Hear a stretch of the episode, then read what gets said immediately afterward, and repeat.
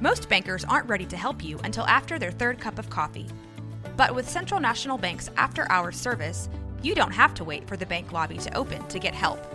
You can contact us from 6 to 8:30 in the morning or from 5 to 10 in the evening, and we'll connect you to a real, live, local person who can answer questions and fix problems 7 days a week. Bank different. Bank Central. Central National Bank. Member FDIC. I would be in Boston hanging out playing with other musicians, and somebody mentioned there's this guy who has a radio show on the Harvard radio station, a jazz show, and uh, he has jam sessions at the radio station every now and then. And I think I showed up at one of those. I was invited to one of them by somebody, and that's where I met Tom. And we just hit it off. We became friends quickly. I, I was an, admirer of Tom. I thought he was a sophisticated, interesting, thoughtful, just a, a very interesting guy. And he was just a couple of years older than I was, but he seemed to be so much more worldly. And he was a very interesting man. And of course, here he is from Waco, Texas, and I'm a New Yorker. He seems more sophisticated than I was.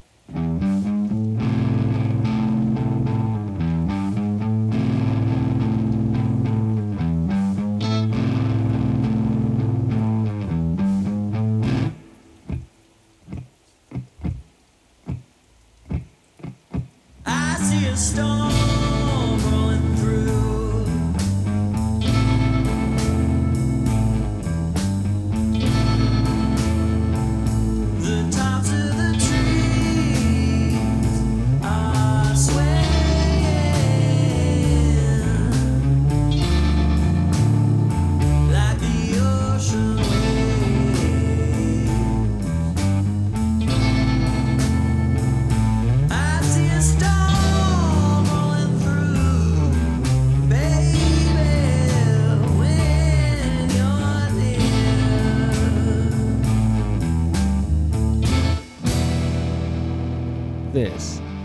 Invisible Icon.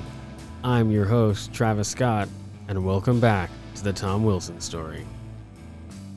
In the previous episode, we dove into Tom's formative years in order to understand the kind of foundational upbringing that could set a person on the path to becoming one of the most influential producers you've never heard of. It turns out one of the most important components was, and always will be, education.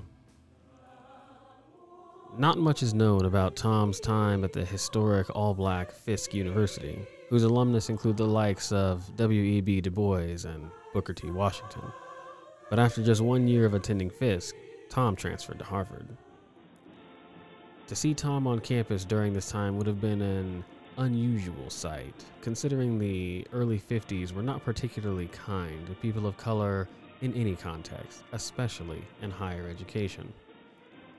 Couple this with the brewing kettle of the civil rights movement, which, in the words of the late congressman, civil rights leader, and very visible icon, John Lewis, was starting to make good trouble. Tom would have been one of just a handful of African American men to have attended up to that point. In fact, it wasn't until 1967 that Harvard enrolled its first African American woman, Lillian Lincoln.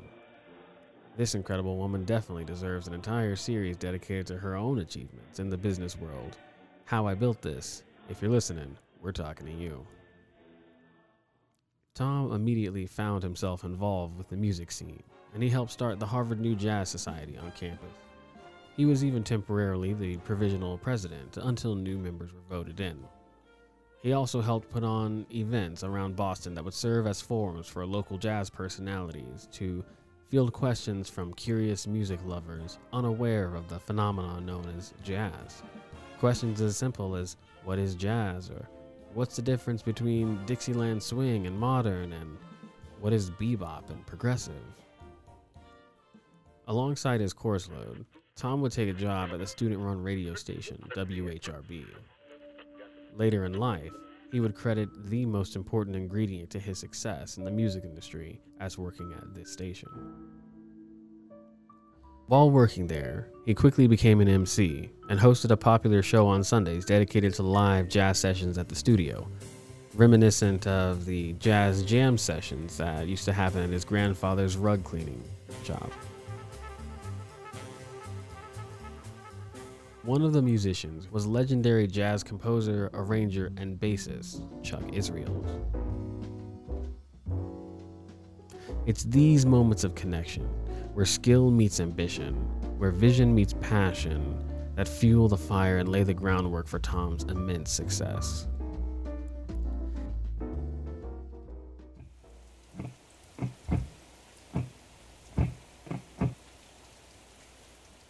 Chuck Israel is a professional bass player. Uh, he's a man who's traveled the world, played with a lot of tremendous artists, and he was one of Tom's early friends back at Harvard and into starting of Transition Records. He was the guy that I also felt the need to be able to talk to to see what Tom was like during those early years, getting right out of college and getting into starting his own record label, what he was as a person at that time. And Chuck Israels was nice enough to go ahead and sit down with us as we discussed Tom Wilson there in the mid to late 50s.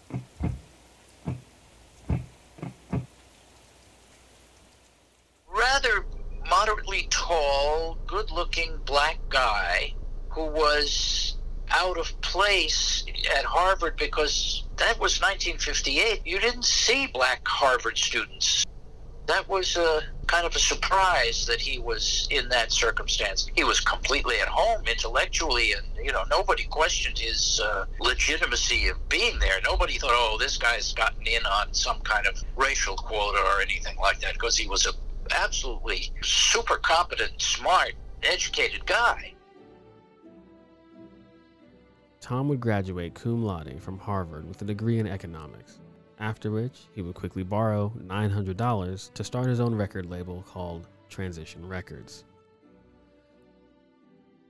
When asked at the time why he started the company, he said, One of our main objectives is to record neglected American compositions which we feel deserve recognition. Large record companies were reluctant to sign unknown or emerging artists at the time because they couldn't sell. The majors had no interest in developing artists, they only wanted developed ones. But Transition could be different. Transition could record emerging talents and help them become famous on their own merit. And Tom had his hands in every facet of Transition Records, from producing to handwriting liner notes for the records.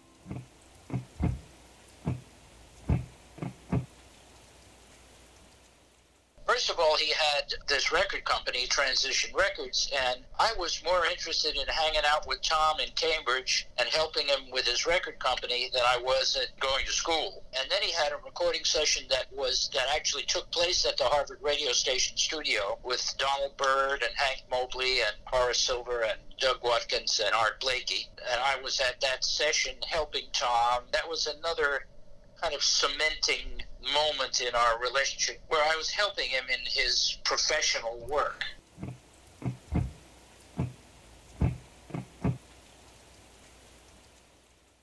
By 1957, Transition had put out about 10 records, but would be bankrupt. Now, this was not a sign of failure. In fact, quite the contrary. After recording the likes of Cecil Taylor,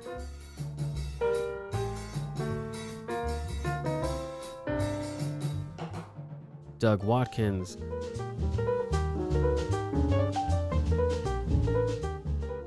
Donald Byrd,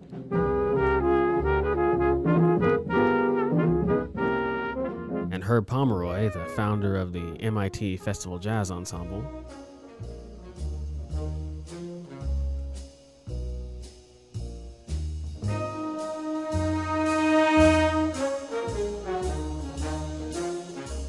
Tom had plenty to hang his hat on, especially one record in particular, Sun Song, by the Afrofuturist pioneer Sun Ra.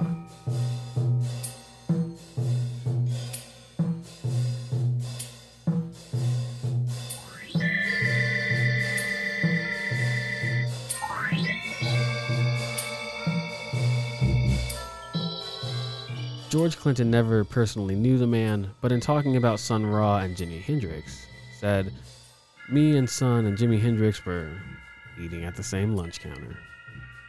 And we wondered what that lunch counter might have sounded like. We enter a noisy, smoke filled diner where Jimi Hendrix and Sun Ra are sitting next to each other, chatting about the meaning of reality. Jimi Hendrix strikes a match to light his Pall Mall cigarette, and in walks George Clinton. If you are not a myth, whose reality are you? If you are not a reality, whose myth are you? Man, son, that's deep. Like real deep. I dig that. Whose myth are you, anyways? We hold this myth to be potential, not self evident, but equational. Another dimension of another kind of living life. Oh, yes, son. Is that so? So, what does this idea of reality have to do with music? With funk? Funk is fun. And it's also a state of mind, but it's also the ramifications of that state of mind. See, once you've done the best you can, funk it. The earth cannot move without music. The earth moves in a certain rhythm, a certain sound, a certain note, you see. When the music stops, the earth will stop and everything upon it will die. You said it. You said it, son. Man, did you say it? Well, I say, free your mind and your booty will follow. You gotta put a little glide in your slide, dip in your hip, and come up on to the mothership. And to quote Mr. Hendrix, excuse me while I kiss the sky. Gentlemen, what'll it be? The trouble with people on this planet is they refuse to think. They refuse to believe anything except what they know. And I believe I know what I want. And that's the tuna on rye. Gotcha. Tuna on rye. What about you, fellas? I'll second what Sun Ra has eloquently stated about the inhabitants of the blue dot, and to add to it a fat slice of banana cream pie and a coffee, black, with more sugar than you could think necessary for a human. Man, if you give me a bowl of that soup of the day, I'll be sitting pretty.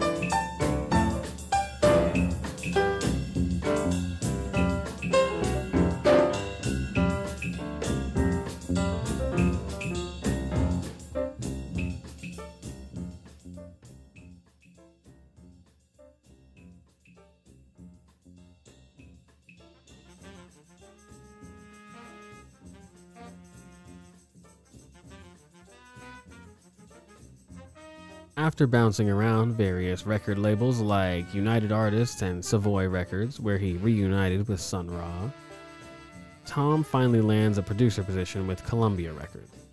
Not surprisingly, Tom was the first African American to hold this position with this historic record label. It's here, at Columbia, where he would smoothly grow into the role of powerhouse producer whose name you see on the back of some of the greatest albums of all time.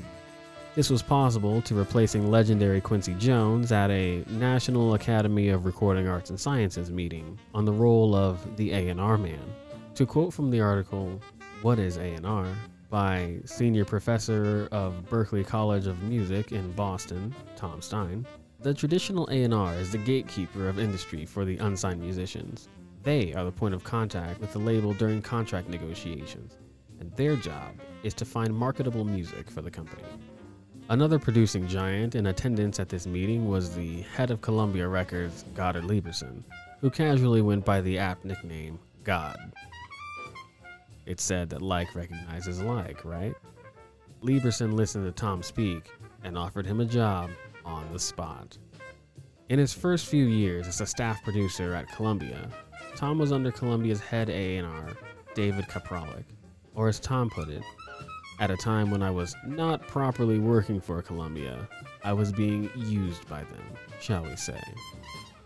Kapralik later went on to manage the band Sly and the Family Stone, fronted by another native Texan known as Sly Stone. And perhaps Kapralik's biggest contribution to our story, he introduced Tom to a young and scrappy Robert Zimmerman, aka Bob Dylan.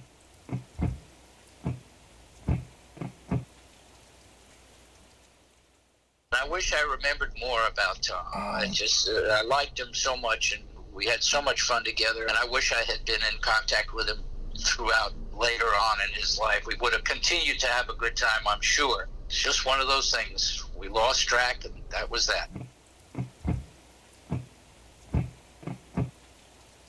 Texas Monthly writer Michael Hall.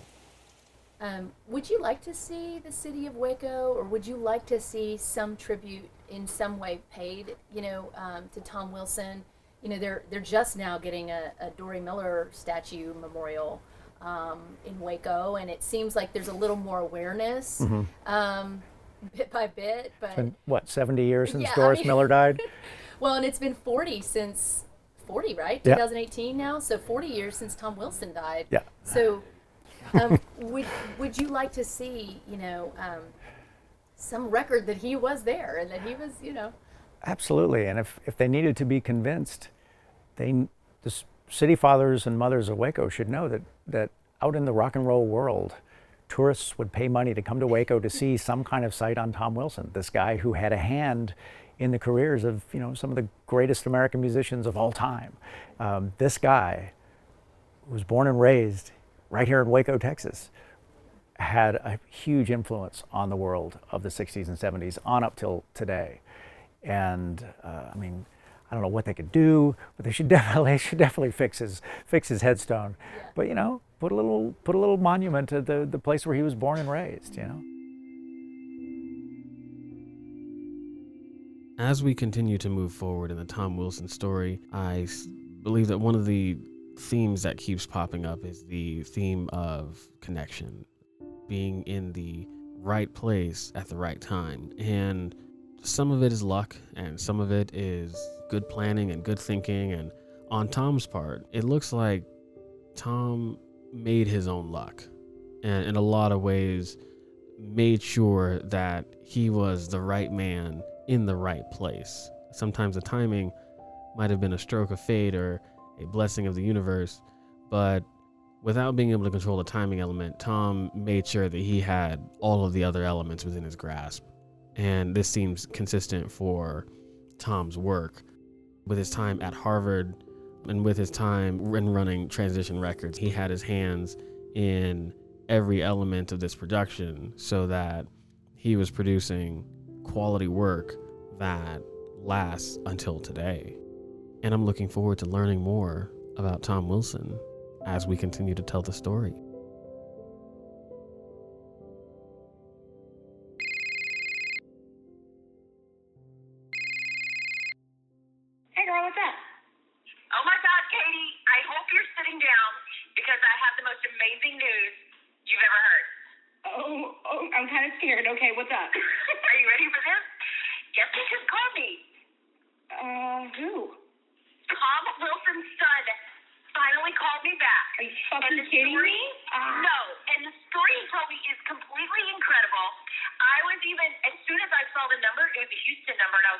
God. So I ran into the audio booth, and I hit record, and I even missed my hair appointment because I was like, fuck it. Like, this story has to be told, and it was amazing. I am so excited. Oh my God, I cannot wait to hear this.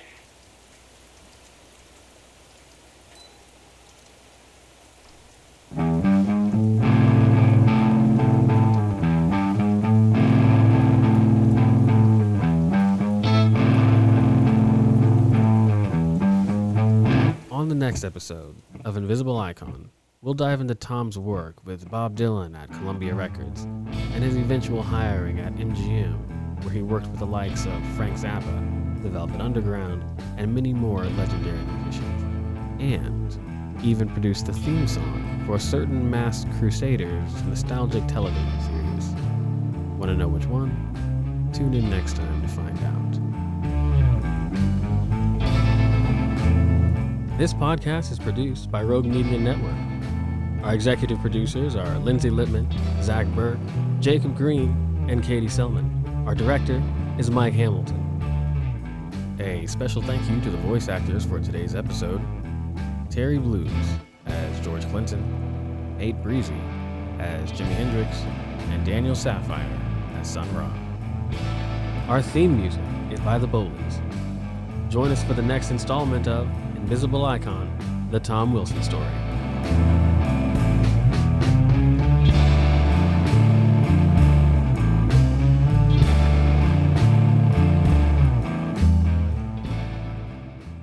This has been Rogue Media Network podcast.